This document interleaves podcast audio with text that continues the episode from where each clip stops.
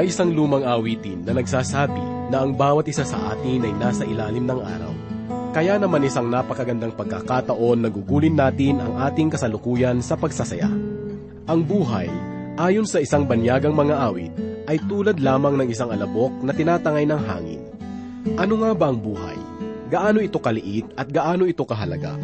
Nalalaman ng bawat isa sa atin na tayo ay nilikha ayon sa larawan ng Diyos. Kung gayon, Anong uri ng kahalagahan mayroon tayo ngayon sa ilalim ng araw? Ito ang mga kaisipan na binagtas ni Haring Solomon. Makamit lamang ang tunay na kasagutan at kabuluhan ng buhay. Ang mga pangaral, payo at karunungan na ating matatagpuan sa kanyang mga sulat ay isang malinaw na kasagutan sa isang paghahanap na ginagawa ng puso ng tao sa buhay na ito. Ang Biblia ay maliwanag na nagpapatutuo sa pamagitan ni Propeta Isayas at ni Apostol Pedro tulad ng mga naitala sa ikalawang Pedro, unang kabanata, talatang 24 hanggang 25, na ang sabi, ang lahat ng laman ay gaya ng damo, at ang lahat ng kalwalhatian nito ay gaya ng bulaklak na natutuyo, at ang bulaklak ay nalalanta. Subalit, ang salita ng Panginoon ay nananatili magpakailanman. Ano nga ba ang layunin ng salita ng Diyos sa ating mga buhay? At paano nito binibigyang kabuluhan ang ating pagkatao? Kung ang buhay tulad lamang ng pamumuhay sa ilalim ng araw at nagbabadya ng katapusan, sa papaanong paraan natin makakamit ang tunay na kabuluhan nito. Sama-sama po nating tuklasin ang kasagutan sa katanungan ito na matatagpuan sa mga talata sa Aklat ng Mga Ngaral, unang kabanata, talatang 8 hanggang 14. Ito ay hatid sa atin ni Pastor Rufino de la Peret, dito lamang po sa ating programang Ang Paglalakbay.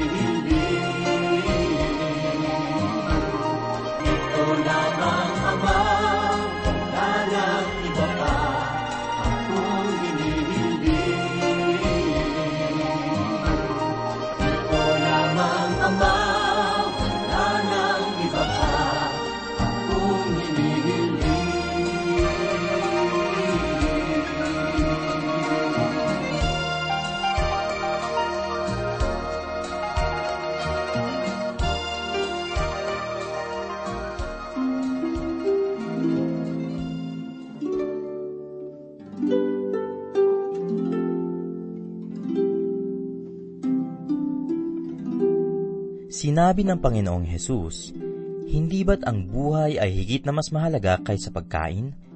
At ang katawan kaysa pananamit? Hindi lamang sa tinapay nabubuhay ang tao, kundi sa bawat salitang namumutawi sa bibig ng Diyos.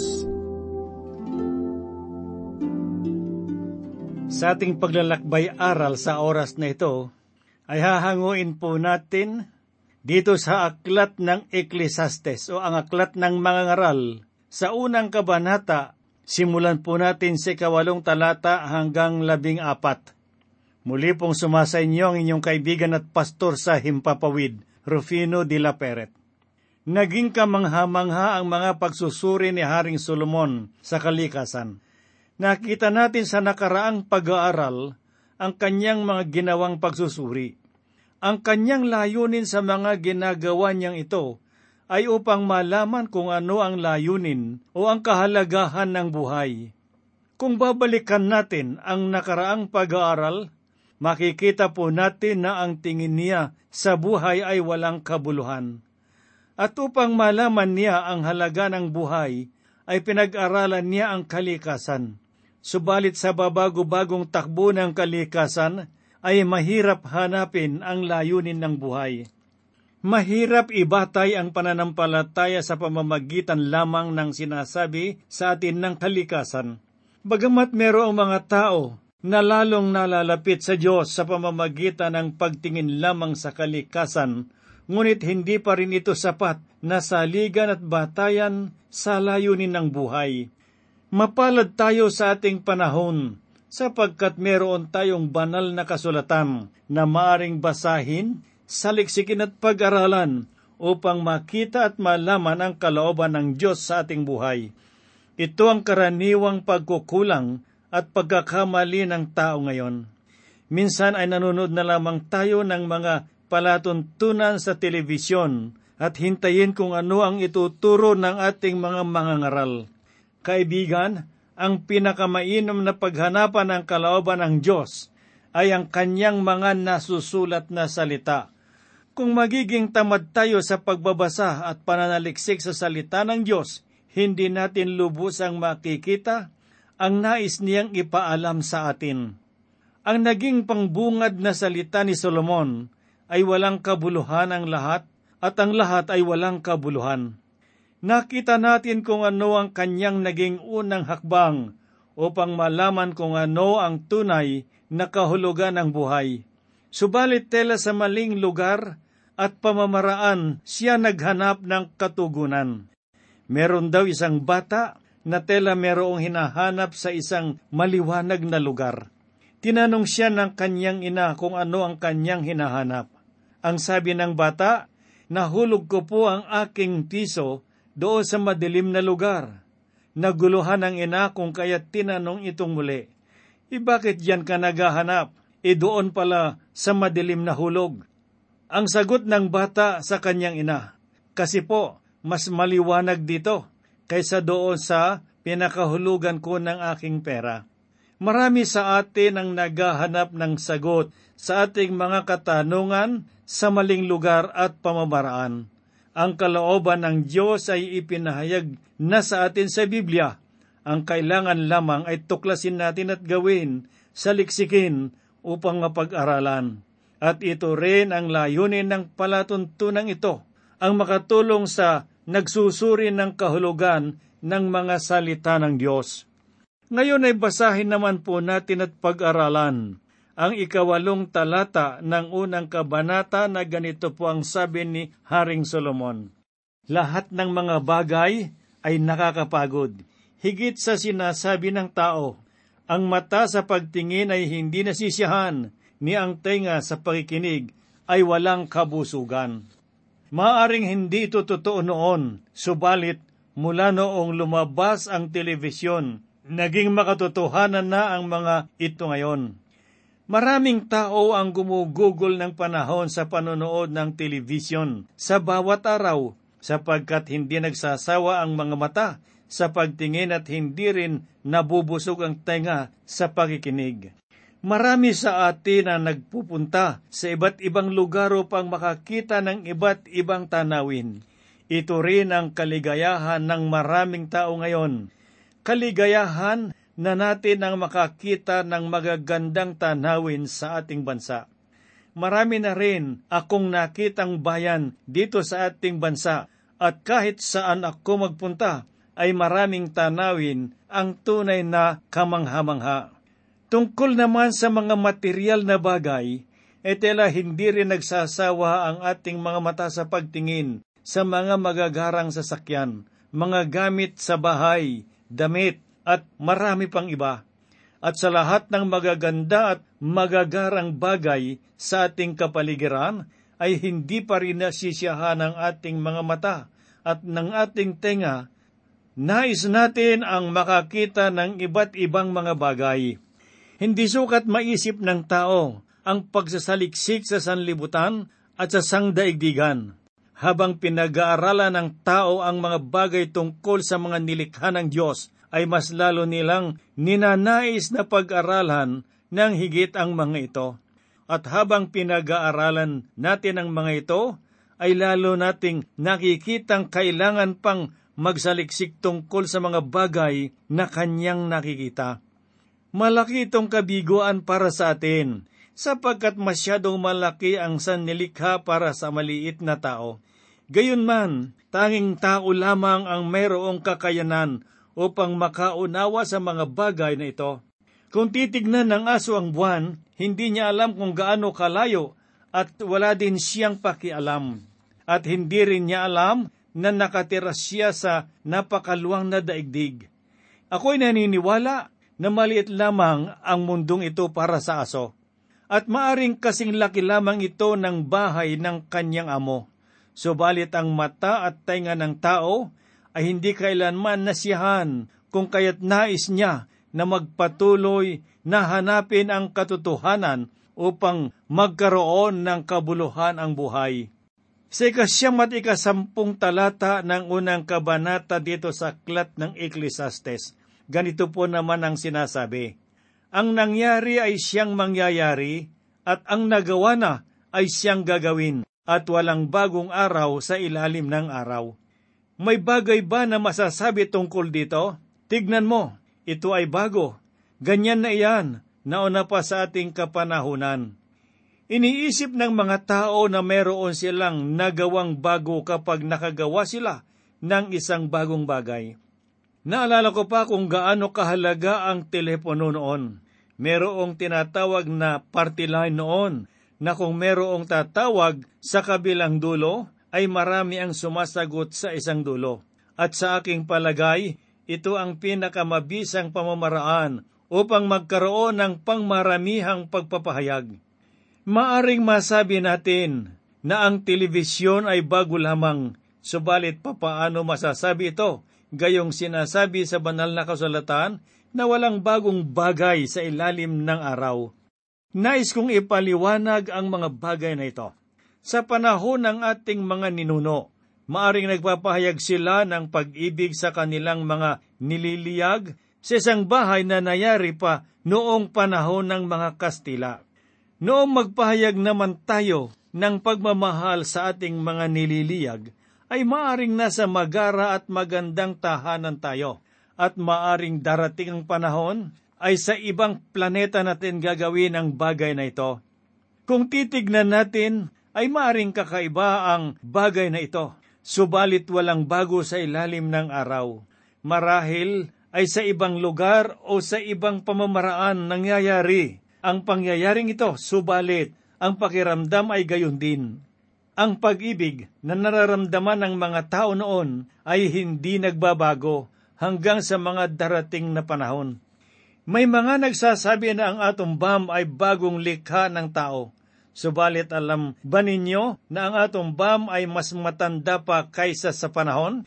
Bagamat hindi pa alam ng tao na meron ngang bagay na ito, Ngunit ang tanging nagawa ng tao ay ang gawing paminsala ang maliliit na bagay na ito.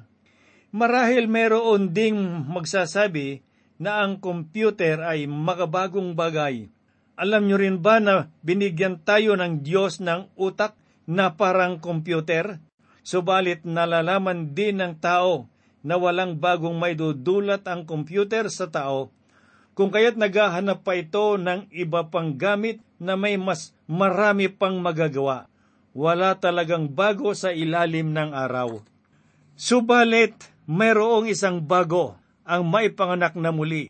Mangyayari lamang ang bagay na ito kung tatanggapin natin si Jesus bilang tagapagligtas. Kaibigan, ito lamang ang tanging bagong bagay na maaring dumating sa iyong buhay sa Ecclesiastes, unang kabanata, talatang labing isay ganito po ang sinabi. Ang mga tao noong una ay hindi naalala, ni magkakaroon ng alaala pa man tungkol sa mga tao ng mga taong susunod pagkatapos nila. Sinubukang hanapin ni Solomon ang kasiyahan sa pamamagitan ng pag-aaral ng agham. Subalit hindi pa rin naging maganda ang kanyang natuklasan Ginagawa natin ang lahat upang manatili lamang tayong mahalaga sa lahat ng tao. Subalit hindi naman nagtatagal at tinatamasa naman natin ang kahalagahang ito sa ibang tao. Gustuhin man natin o hindi, hindi nagkakaroon ng alaala tungkol sa mga tao. Naalala niyo ba ang mga sikat na tao noong taon na isang libo, siyam na raan at apat na po? Naalala niyo pa ba ang mga sikat na atleta kung limampung taon na ang nakalipas? Kaya pa ba natin sabihin ang lahat ng mga pangulo na nanguna sa ating bansa? Hindi ganoon katagal ang itinatagal ng mga alaala sa ating mga isipan. Sangayon sa Biblia, nabubuhay tayo sa mundong ito na parang isang kwento na hindi na natin kayang balikan. Kung titignan natin ang mga sulat na ito ni Haring Solomon, makikita po natin na marami siyang ginawang pagsusuri at ginagawa niya ito sa pamamagitan ng pagsusuri sa buhay ng isang tao. Sa panahon ni Haring Solomon, nagagawa niya at nasusuri ang nais niya. Hindi lahat ng tao ay nakagagawa ng ganito. Una ay sinuri niya ang kalikasan, subalit wala siyang natutunan sa kalikasan. Sagham naman ay wala rin siyang bagong nalaman. Ang susunod na talata ay pag-aaralan po natin ng sinabi ni Haring Solomon dito sa ikalabing dalawa at ikalabing tatlong talata ng unang kabanata. Akong mga ngaral ay naging hari sa Israel sa Jerusalem Ginamit ko ang aking isipan upang hanapin at siyasatin sa pamamagitan ng karunungan ang lahat ng ginawa sa silong ng langit. Iyon ay isang malungkot na gawain na ibinigay ng Diyos sa mga anak ng mga tao upang pagkaabalahanan.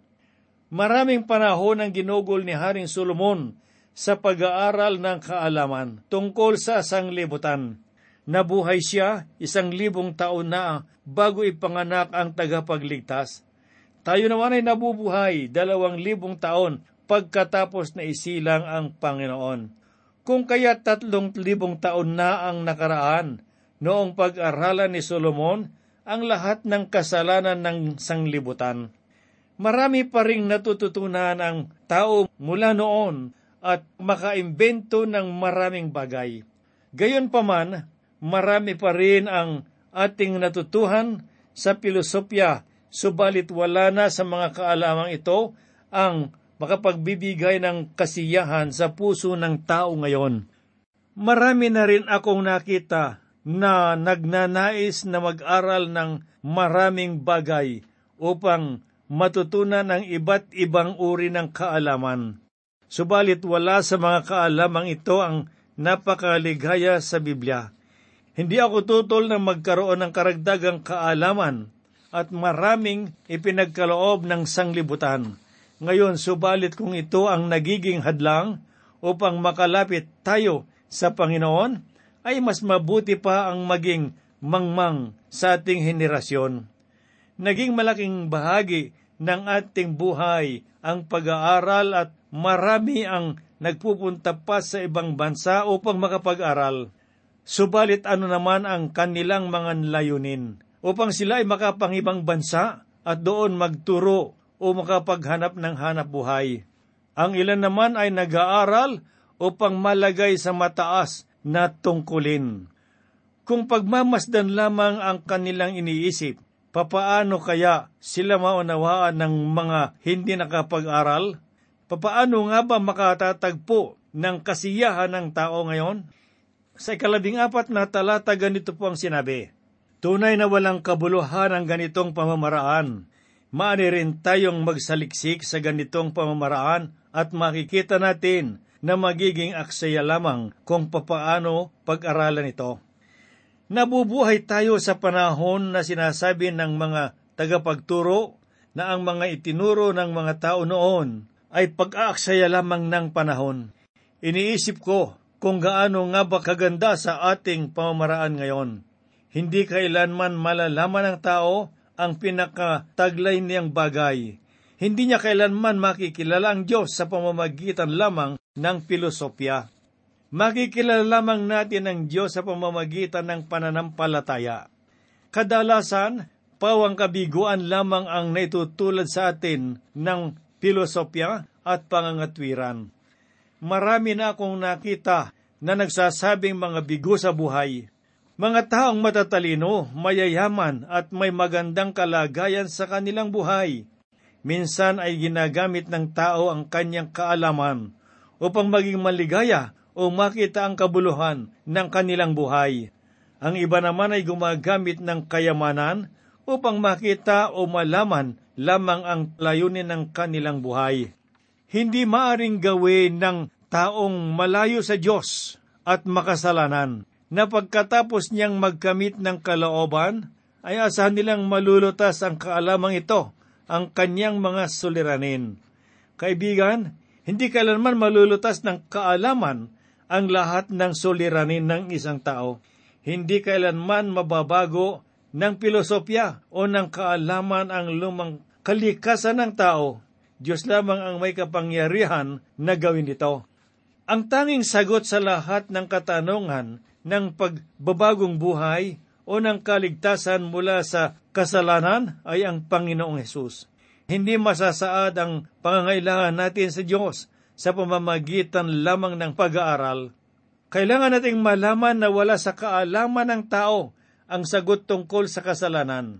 Ang kailangan lamang nating malaman ay ang kahalagahan natin sa Panginoon at nais niyang makihalubilo sa atin.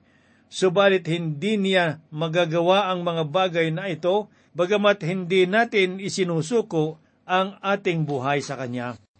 Ganito po naman ang sinabi ni Apostol Pablo sa Aklat ng Roma, Kabanatang labing dalawa, unang talata. Kaya nga mga kapatid, alang-alang sa masaganang habag ng Diyos sa atin, ako'y namamanhik sa inyo. Isuko ninyo ang inyong sarili bilang handog na buhay, banal at kalugod-lugod sa Kanya. Ito ang karapat dapat na pagsamba ninyo sa Diyos.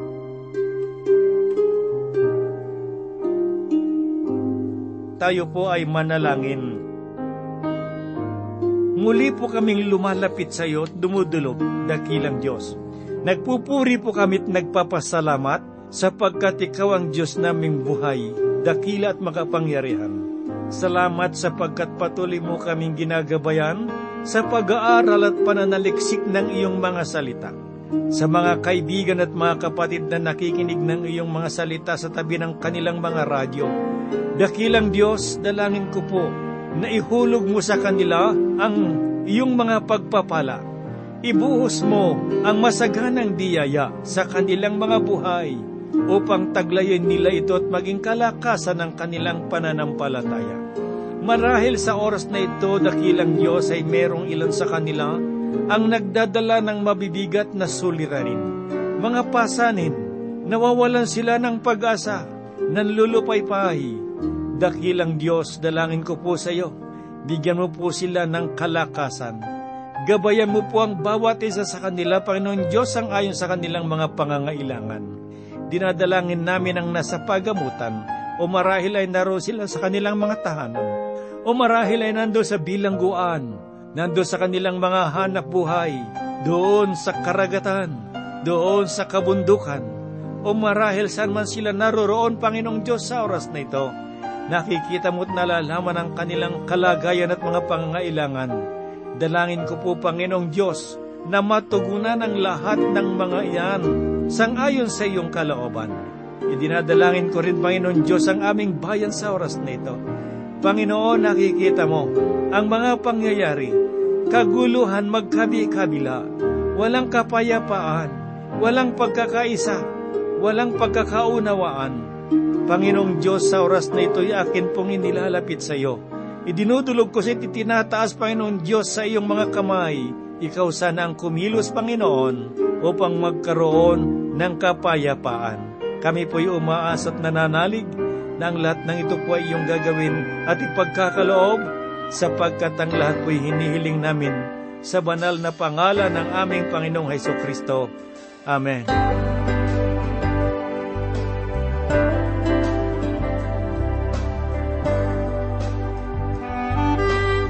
Dalawa ang kahulugan ng salitang simbahan.